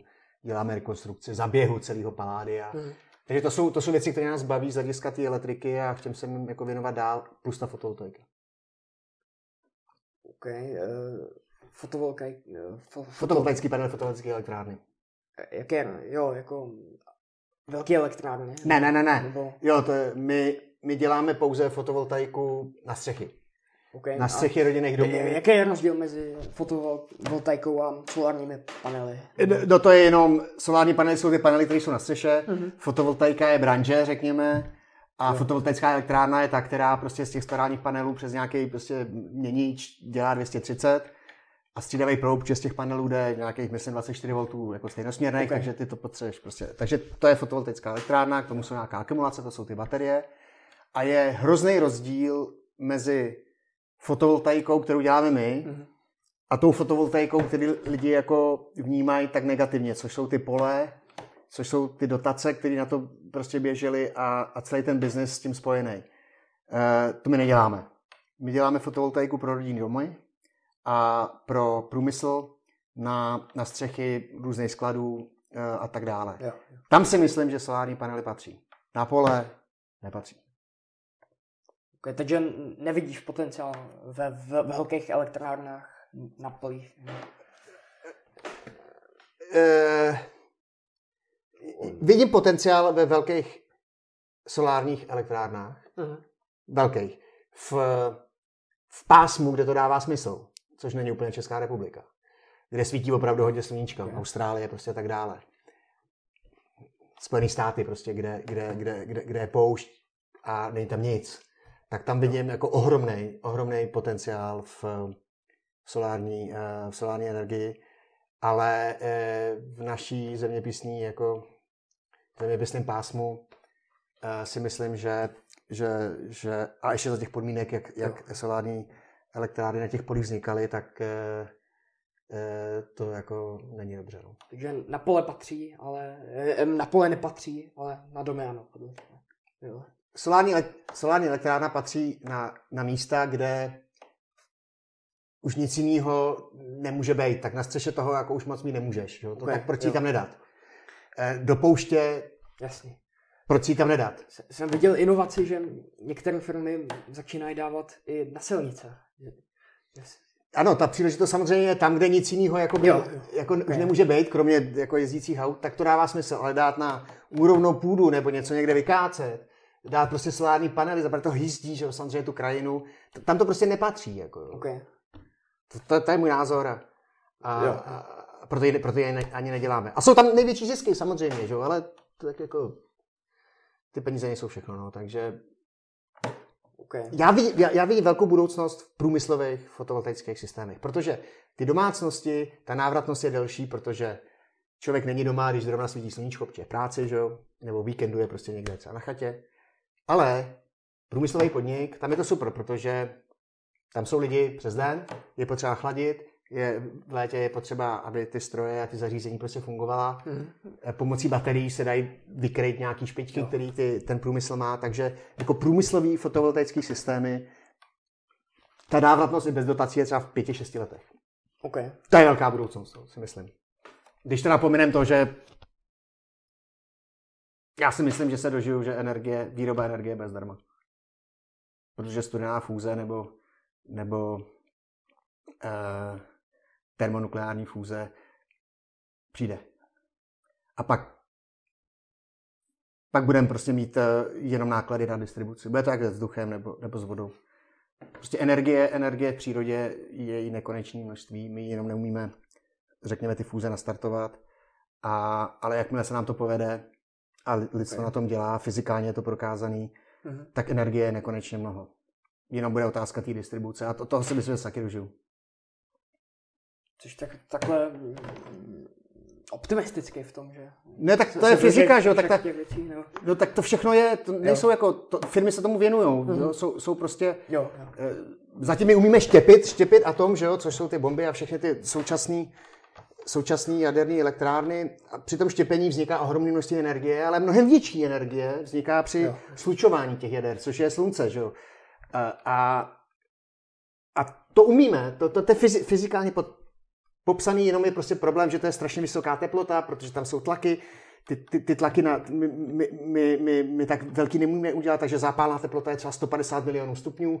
Vytvořit 150 milionů stupňů není úplně legrace, v čem se to jako celá ta plazma má tak dále jako uchovat v magnetickém poli. Ale to jsou technikály, to stane. Tak to znamená prostě, tahle ta energie se začne, začne, začne prostě využívat a, a pak je to nekonečný, nekonečný zdroj elektrické energie. OK. Tam, tam ještě nejsme, ale uh, chtěl bych se zeptat na tvůj názor na ten trend obnovitelných zdrojů, nebo jak se to... No strašně důležitý. Já si myslím, že, že to je jako jediná správná cesta a, a mám radost, když čtu, že prostě v některých těch částech té naší planety je už třeba víc, víc energie z obnovitelných zdrojů než, než z fosilních nebo, nebo, nebo z jaderných, okay. ale, ale mm, rozhodně si myslím, že uh, uhelní elektrárny fakt jsou špatný, a, ale rozhodně si nemyslím, že jaderné elektrárny jsou špatný, protože prostě pořád je to nejčistější a nejefektivnější zdroj energie, kterou známe, s, nějakýma rizikama, které jsou, ale uh, nemyslím si, že, že cesta jaderných elektráren je jako jo. špatná. Takže ty, ty, ty to vnímáš tak, že solární panely patří uh, tam, kam patří. Tak. A, a, a pak v těch velkých masivních továrnách na, na energii nebo by mělo být jádro hlavně. V elektrárnách. No, Ele, elektrárnách. A, a samozřejmě je ideální ten balans, jo, protože ty obnovitelné zdroje nejsou stálej, zdroj té energie, což je problematický z hlediska prostě distribuční sítě. A, a když začne hodně foukat, tak ty větrníky vyrábí spoustu energie, která zrovna není potřeba a, a, a tak dále. Takže tam ta regulace a, a, a správný řízení té distribuční sítě, tam, tam si myslím, že je ještě spousta práce, ale, ale to prostě to se stane, ale myslím si, že by se měly zavřít všechny uhelné elektrárny. To je opravdu jako peklo. A a spíš jít cestou menších jaderných elektráren, ale, ale bez toho to bude složitý. No. Jo, OK. Takže ty, ty přemýšlíš na ekologii, teda hodně, nebo? No, eh, kdy, když prodáváš ty eh, tak eh, není mi to jedno. Nej, nejsem jo. úplně jakoby mm, totálně jako ekolog. Ne, nechovám se úplně jako super ekologicky ale, ale myslím na to, zajímá mě to, myslím si, že, že, že prostě to, to globální oteplování a, a, a ta situace, která na té planetě prostě je, tak, tak není dobrá. No. A, a jestli pár našich solárních elektráren tomu aspoň trošku pomůže, tak, tak budu rád. No. Takže, že o tom... Jo, prostě je to, je to fajn, jako no. Jo. ale... Je, je potom taky poptávka? Je, je, ta roste, roste, no. Ona poroste do cena energie, protože kWh v Německu stojí 9 korun, u nás pořád 4, to prostě dojde k těm 6, 7, 8 korunám a pak to bude úplně jiný biznis. Mm-hmm. A stejně jako benzín dřív, prostě každý tankoval tady na rozvadově, než jel do Německa, protože tam ten benzín byl drahý a teďka je to úplně jedno, kde tankuješ. Stejně to bez proudem. Prostě ta elektřina bude stejná jako v Evropě a ta naše kupní síla je podstatně nižší. Tudíž ta elektřina Prostě elektřina je pořád, a já vím, že to bez ní blbě, ale elektřina je pořád u nás strašně levná. Strašně levná. Proto si tak lidi úplně neváží a prostě nezamýšlejí se nad tím, ale a kdyby stála fakt 9 korun, tak, tak si myslím, že ty lidi začnou úplně jinak uvažovat. Okay. A to, to, že je levná, eh, reflektuje to ty ceny těch, nebo tu tu výrobní... Vý, výrobní cenu. No. no, to je jako velký, velký téma, no, tak uh, uh, je to globální trh prostě, jo. My, my jsme, myslím si, energeticky soběstační. Já to bych kecal, jo, zase nejsem nějaký energetik. Ale uh, ty, ty firmy, které vyrábí tu energii, tak, uh, tak budou chtít zdražovat. To je politikum samozřejmě, protože dostupnost energetické energie pro prostě 10 milionů Čechů je jako alfa omega, jsme se o tom mhm. bavili. A to není jako zdražit benzín, jo, to, Jo. nebo pivo, jo, to je prostě jako mnohem větší, eh, řekněme, politický, eh, politická věc, ale, ale eh, to se stane prostě. Ta elektřina prostě bude drahá a, a na to my budeme připravený s těma fotovoltaikama. OK. Nechci nikoho strašit, ale, ale to, to se stane, jako, ale to není nějaký jako... Jo, jo. Jaký máš názor na eh, Gretu Thunberg? Uh, já jsem se tím asi ne, nikdy nezamýšlel, jaký na ní mám názor. Uh, já mám tenhle ten názor. Pro mě je to, to, co je úžasné, je, že, že jedinec může něco změnit. To je úžasný. To, to, to, to bych nikdy nevěřil. Jo? Může to změnit k dobrýmu nebo špatnému, to je jedno, ale že, že, že, že může mít prostě nějaký slovo. Jo? To, je, to je jako fantastický. Jo? To, to si myslím, že, že je hrozba pro ty všechny globální jako hráče a bůh ví, jaký korporace a všechno a státy a politiky, že díky těm technologiím, který někdo návidí, Facebook, sítě, prostě sociální všechno, to by jinak nebylo možné. Kdyby ona se snažila ve Švédsku dělat, je Švédka, ne? Není to Ránka. Švédka. Švédka, myslím. Něco takového. Jo, ze severu. Uh, tak to by bez toho nebylo možné. Ona by tam pořád chodila ven každý pátek a to by si nikdo nezvěděl. A tady je ta síla těch technologií a toho propojeného světa a i to nebezpečí. Jo? Takže já si myslím, že je úžasný, že, že se o ní ví, jako že, že něco dokázala. Mm. A, a, a, a je to asi dobrý. No. Ona je jako zvláštní osobnost, ale uh, já jí fandím, prostě já jí fandím, no. OK. Nemyslíš si, že moc extrémní? Nebo...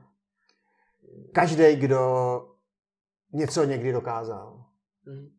byl vždycky Je, extrémní. to k tomu patří. Newton, Mozart, všichni, všichni to jsou, to jsou lidi, Einstein, Jobs, Elon Musk. Jo. To, to nejsou lidi jako ty a já nebo kdokoliv jiný. Prostě to, ty mají úplně, to, to, jsou, to jsou lidi, kteří jsou extrémně schopní, mají extrémní eh, názory a já neříkám, že ona je jako extrémně inteligentní, jo.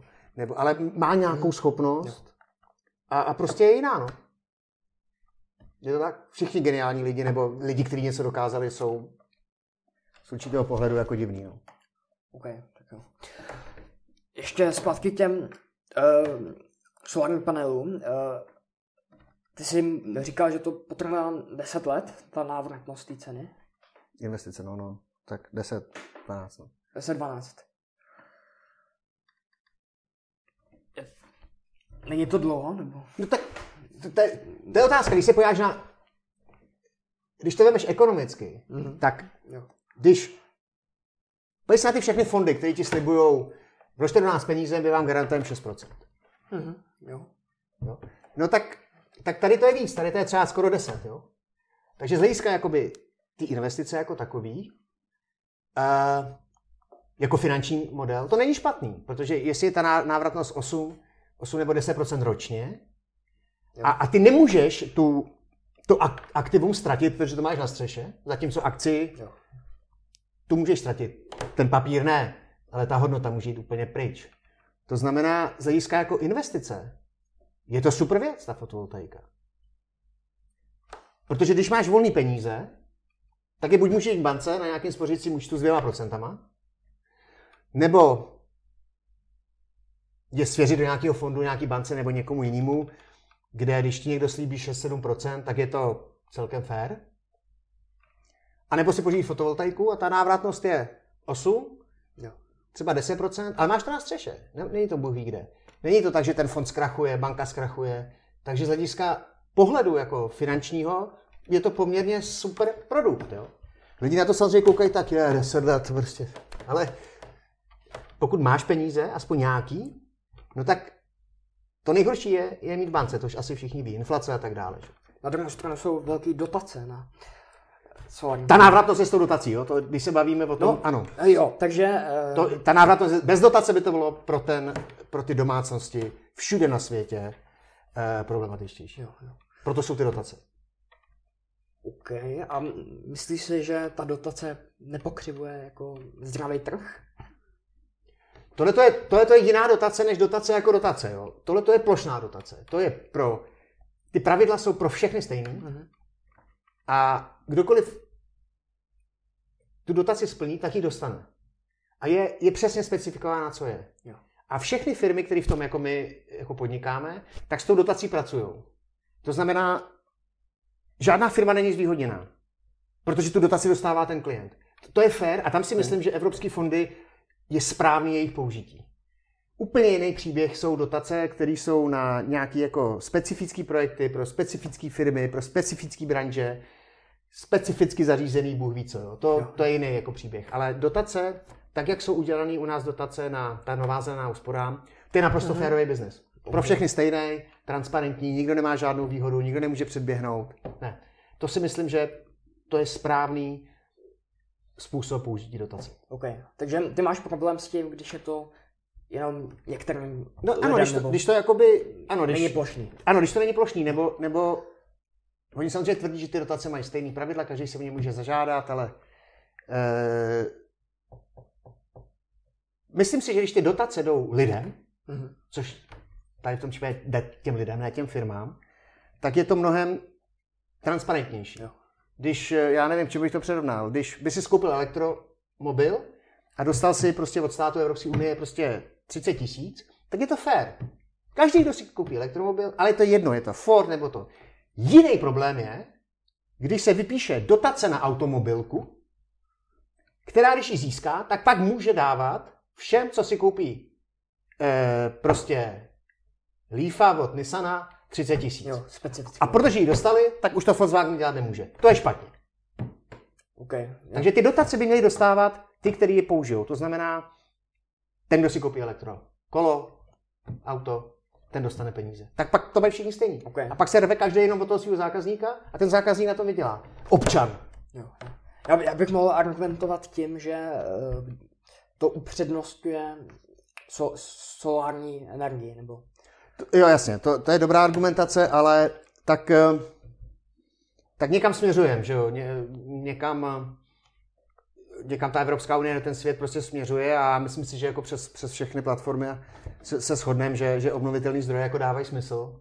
Mm-hmm. Já sám osobně si myslím, že elektro, elektromobilita je slepá ulice, ale prostě teďka jí po ní musíme jít nějakou dobu, protože prostě vodík je, vodík je budoucnost uh, pro mobilitu, ale, ale uh, teďka po té cestě den, takže uh, je fajn podpořit, ale uh, jasně.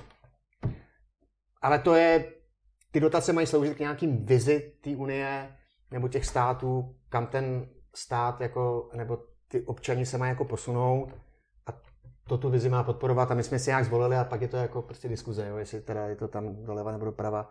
Ale to si myslím, že je v pořádku. OK, když to podporuje tu, ty Tu vizi. No, když to podporuje tu vizi a ta vize je ty Evropské unie obnovitelný zdroje. To je prostě vize, my, my jsme za ní jako všichni hlasovali a tak dále, okay. máme tam nějaký zástupce, to je prostě naše vize. Jasně, a ty, který vyrábí prostě eh, boilery, z toho teda úplně happy nejsou. Jasně, protože ty jako prostě je mají zásuvce, není to úplně podporovaný. Jo? Ty, který vyrábí tepelný čerpadla, tak ty jsou radši, protože to je jako zase nějaký smysluplný. Ale Nokia taky dřív vyráběla pneumatiky. Pak je to na těch firmách, jako jsme my, aby prostě změnili to zaměření. Okay. Takže jaké úkol státu eh, v podnikání nebo v, v, v, v, v, to jsou, tak jako jsou to kliše, tak samozřejmě jo. minimální. Měl by být minimální. Prostě stát by neměl, měl, měl by být co nejmenší, měl by být co nejefektivnější, měl by, měl by být samozřejmě eh, elektronický a měl by, měl by regulovat toho co nejméně, prostě, protože bohužel to tak není, bohužel to v Evropské unii tak není, mm-hmm. není to skoro nikde na světě, eh, ale role státu je podle mýho zajistit bezpečnost lidem a, a ty lidi někam směřovat. Ale nechat to na lidech, jakou cestou si zvolí a pokud jsou v bezpečí a jim zaručená bezpečnost a nějak, nějaká vize, tak ať si po ní jdou, jak chtějí. Takže minimální by měla být role státu, bohužel to tak není. No. Není tomu tak. No, není tak, jako když si vem kolik jenom zaměstnanců, je snad půl milionu Čechů je ve státní správě, no to je prostě jako, bože, to je, co, co to je, jako, to je, to je šílený, že jo, takže tady není žádný fa- fabrice, že jo, to je prostě půl milionu lidí, e, prostě hlídá, řídí a já nevím, kolik je tady pracovní síla, 4-5 milionů lidí, takže na každých jako 9 lidí je jeden úředník, no, jako pracující, to je, jako, to je nonsens, že jo. Mělo bych být 40 tisíc, že jo. Tak by se já představoval, že jo. Pak, pak to dává smysl, ale bohužel to je jako utopie, že? A to se jako moc nezlepší, no. Protože jo, kdokoliv by to udělal, tak přijde o 460 tisíc voličů, že? který vyhodí z té státní zprávy, takže je to zase politikům. Ale, ale to není zdravý, že? když prostě devět lidí řídí jeden úředník. No. Okay. Na kterých těch devět lidí musí jako vydělat, že? Jasně. To je zdravý, no. Okay. Vy jste měli smlouvu, s, nebo dom, dohodu s Al, Alzou.cz? Jak to funguje? Uh, já myslím dobře, uh, byl to velký, velký, velká neznámá pro Alzu i pro nás, protože vlastně ty fotovoltaiky se tam poprvé prodávají jako služba, mm-hmm. ne jako produkt, protože uh, Alza vždycky ty, všechny ty produkty prostě doručuje a, a nakupuje od těch dodavatelů a dodává těm, těm koncovým zákazníkům. U nás je to trošku jinak, u nás vlastně Alza je jakoby velká výkladní skříň a my dostaneme jenom ten, ten lead a sami se o ně vlastně staráme a dělíme se o biznis. Takže je to jako takový první krok. Spousta e-shopů eh, na světě to má takhle. Mm-hmm. Amazon a tak dále, který vlastně ti dává ty poličky elektronický a ty si tam děláš ten svůj shop in shop. Jo. To Alza nedělá a to byl takový první pokus, eh, ale je to dobrý, protože nám to pomohlo startovat z nuly ten biznis do nějakých jako rozumných čísel. Takže jestli to chápu správně, tak uh, Alza to prodává a vy to instalujete? Nebo... Tak dá se říct. Alza nám sbírá ty zákazníky, uh-huh. předává je nám, my pak už s nimi komunikujeme napřímo a my to instalujeme. Jo? To znamená, uh, to je, to je ten business model. No. V té fotovoltaice je to ještě těžší, protože těch firm je tady jako spousta. Není to jako raketová věda, jo. takže to jako nainstalovat umí každý jako schopnější elektrikář, který se nebojí vejše, když to přeženu, bez urážky všech, co to instalují. A, a, a vyniknout v této branži je mnohem jako těžší než třeba jako v chytrých domech, překvapivě, protože těch firm je tady spousta. My díky té Alze a díky těm technologiím, protože tomu rozumíme, tak jsme si vybrali fakt spolehlivý systémy, takže ty naše fotovoltaiky vydrží 30 let, jsou spolehlivý, prostě jsou sice dražší, ale ten, kdo o tom fakt jako přemýšlí, tak eh, když se to opravdu porovná, tak my jsme ta nejlepší volba. Naprosto férově. OK. Um, teď jsem zapomněl otázku. je, zkus nějakou jinou. OK, do, dočetl jsem se, nebo ty, ty jsi to taky řekl, že, že jsi pracoval v, v Apple. No. Co, co jsi tam dělal? E, tak já jsem vystudoval programování, já jsem vlastně eh, na ČVUT vystudoval eh, systémový programování, mm. já jsem promoval v 96. a v 93. jsem nastoupil do, do, do vlastně českého, český pobočky Apple, Apple Computers, tenkrát se to jmenovalo, e, a tam jsem programoval. E, na Macách samozřejmě, já jsem dělal software vlastně pro uh, analýzu uh, obrázků, a vyvíjeli jsme software vlastně te- pro tehdejší ministerstvo vnitra, kdy v té době v roce 93 byl veškerý archiv otisků prstů v analogové podobě, to znamená prostě jo. na papírových kartách. A my jsme vyvíjeli software, který skenuje, skenuje ty otisky prstů a převádí je do, do elektronické podoby. E, vlastně digitalizuje ty, ty otisky prstů, takže na tom jsem, na tom jsem vlastně dělal. Jako programátor. Jo, jo. Apple byl už tady v 90. Ano, no, on tady byl zastoupení, to se jmenovalo KISS Apple Computer IMC. Hmm. A e, v podstatě měl jako dvě, dvě části. Jedna byla vyloženě hardwareová a e, v tu dobu se vlastně prodávaly, to byly kvadry, to byly takovýhle prostě stroje za 250 tisíc. E, a to byly vlastně jediný počítače, PC, které se daly v tu dobu použít smysluplně pro grafiku. Jo takže většina redakcích eh, v roce 90, 92, 3, 4, 5 jeli na Mekách, eh, BTP, vlastně veškerou, okay. veškerou vydavatelskou činnost. A pak to mělo druhou část, eh, tu softwarovou, že, že jsme, a v té jsem byl já, kde jsme vyvíjeli software pro Macy. Jo, jo. Apple se od té doby docela posunul. Nesmírně, no to je. Já jsem rád, protože v 93. Apple byl v Čechách jako více neznámý, teď je každý Applista. Já ho miluju já, já, já, já, a jsem, jsem za to rád, kam, že můžu používat jejich produkty a, a to, co dělají, že prostě dělají tak, jak dělají. No. Takže jo, Apple je, to je, můj, to je moje DNA opravdu. No. OK, už jsme skoro na konce. Teda. Pohodě.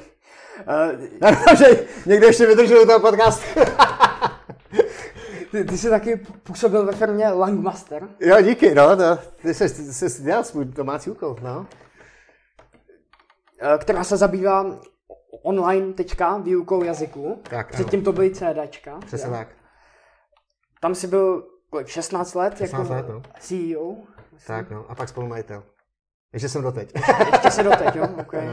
A už tam nepro Ne, ne, ne. ne. Uh, to byl můj jako úžasný období, prostě za tam potkal a poznal svoji, svoji ženu, s kterou jsem doteď, s Barou Filipovou. A já jsem tam přišel seplu. Mě Pavel Zika, který je vlastně duchovním otcem Langmasteru, mm. tak, tak mě vlastně o tamto přetáh, protože tenkrát Langmasteru, to byla firma o čtyřech lidech, pracoval můj spolužák Petr Palouš, s kterým jsem dělal diplomku a já jsem zůstal u Apple a on šel právě do Langmasteru a pak, když se to jako za ty tři roky vlastně posunulo, tak potřebovali někoho, protože Pavel byl v tu, v tu dobu, mu bylo jasný, že sice on je geniální programátor, ale není, není na prodej, není to salesman. A většina tenkrát jako firm, který začali dělat software, tak si mysleli, že si ho i sami prodají. Pavel v tu, už tenkrát pochopil, že nestačí mít kvalitní produkt, musíš ho umět prodat. A to většinou programátoři neumí. A já v tu dobu už jsem v Apple dělal jakoby uh, vedoucí vývoje, takže mi to nabít vlastně díky tomu Petrovi Paloušovi, který mě znal a jsme kamarádi dodnes. Tak jsem tam nastoupil, no a v tu dobu, já když jsem tam přišel, tak jsme prodali 270 CDček, jo, to bylo, to bylo, to bylo funny, byl první Invex v 95. no a skončili jsme, nevím, na 150 milionech CDček asi. Možná víc, nevím, bylo to v jednu dobu strašně úspěšný, prodávali jsme v 70 zemích, já jsem téměř ve všech, v těch zemích byl, myslím 26 jazykových mutací, včetně dvou čínštin, větnamštiny a tak dále. A pak přišel nástup internetu a hodně věcí to změnilo. A uh, Ještě s tím přechodem jste to zvládli teda taky. Ne úplně, no. Upřímně, upřímně, ta doba byla blbě predikatovatelná a myslím si, že ta transformace je ten, ten biznis s těma CDčkama je úžasný ten, že ty máš prostě nějakou krabici, tam máš třeba 12 CDček, stojí to 6 tisíc. A ty si to jako teďka koupíš. A teďka máš ten super pocit, že jsi jako pro ten jazyk jako něco udělal. A my jsme v pohodě, protože nám, my jsme dostali 6 tisíc. No a ty si webeš jedno CD a ostatní to necháš. To je prostě běžné. Takže to byl super business model po celém světě. Jak je to online, tak ty nemůžeš chtít po někom 6 tisíc. Jako. Ty musíš chtít jako Jasný, měsíční, no a tam ten odpad je hrozně jako velký. To znamená najít fungující business model na výuku jazyků online jako není úplně jednoduchý, speciálně pro firmu, která jako vycházela z CDček a data měla takový, jaký měla a tak dále. Jo. To znamená, ten přechod nebyl triviální a podařil se technologicky do nějakých způsobů, ta firma pořád funguje, ale, ale dá se říct, že žádná firma, my jsme byli asi taková, my jsme byli trojka nebo čtyřka na světě, co se týká e-learningu jazykového vůbec v té době. Jo. Fakt jsme byli dobrý. A, a žádná z těch firm se nepřetavila, že by ten úspěch zopakovala v online. Je tady Duolingo, prostě, který jako neexistoval, já nevím, jak dlouho existují, 170 milionů prostě studentů. Já se tím učím španělštinu, ruštinu. Fantastická aplikace. A takových asi celá řada, jo. Ale já neznám, to byly Syrakuzy a další tyhle ty firmy, které by byly úspěšní v tom, v tom současném světě uh, aplikací a tak dále. Takže no, ten přechod byl těžký. Teda.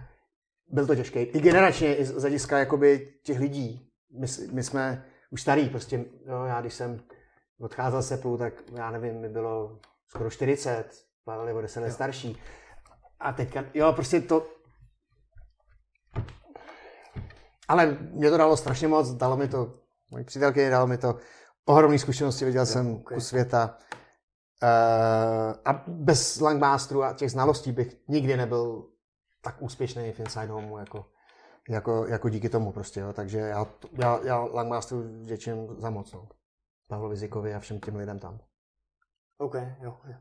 Úplně poslední téma, to je koňský polo. Ty, ty... jo, tak to je skončíme. ty, ty hraješ a propaguješ? A ty hraješ polo taky? Já hraju polo taky. Zajímalo by mě, jak se k tomu dostal. Ve zkratce, přes biznis, protože hledám samozřejmě, já jsem jezdil na koni takový jako po, po, po různých eh, lesích a loukách a tak mm. jako amatérsky. A pak jsem to, pak jsem to nechal na dlouhou dobu a, a protože, protože hledám příležitosti pro ten náš biznis a říkal jsem si, polo ve světě je spojený se zajímavýma lidma, tak jsem začal pátrat a zjistil jsem, že u nás to je teda tak rozhodně není, že bohužel u nás polo nemělo tu tradici jako v jiných zemích. Takže tady první, řekněme, organizované aktivity začaly v roce 2008 eh, a, a 2009 tak eh, a bohužel eh, mě to, nebo bohu dík, mě to tak nadchlo, když jsem se na toho koně, Achim Jenke, zakladatel našeho klubu, když mě na toho koně posadil tenkrát v Letňanech, když jsem šel z výstavy Forarch, jo. ještě v Hadrech, tyjo, na který chodíš na výstavu. Tak se tomu propadl, je to prostě vášeň, tak jsem se k tomu dostal a jako jsem naučil spoustu lidí se učit pomocí počítače jazyky a jako jsme tady udělali hrozně moc pro propagaci chytrého bydlení, toho správného.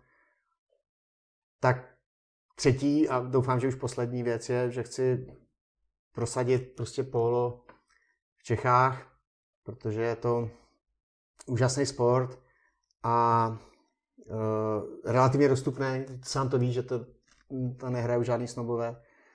A jsem, jsem rád, že ho hraješ taky a, a a my tady máme šance, protože tady umí jezdit, na koních umí jezdit prostě spousta lidí. Jo.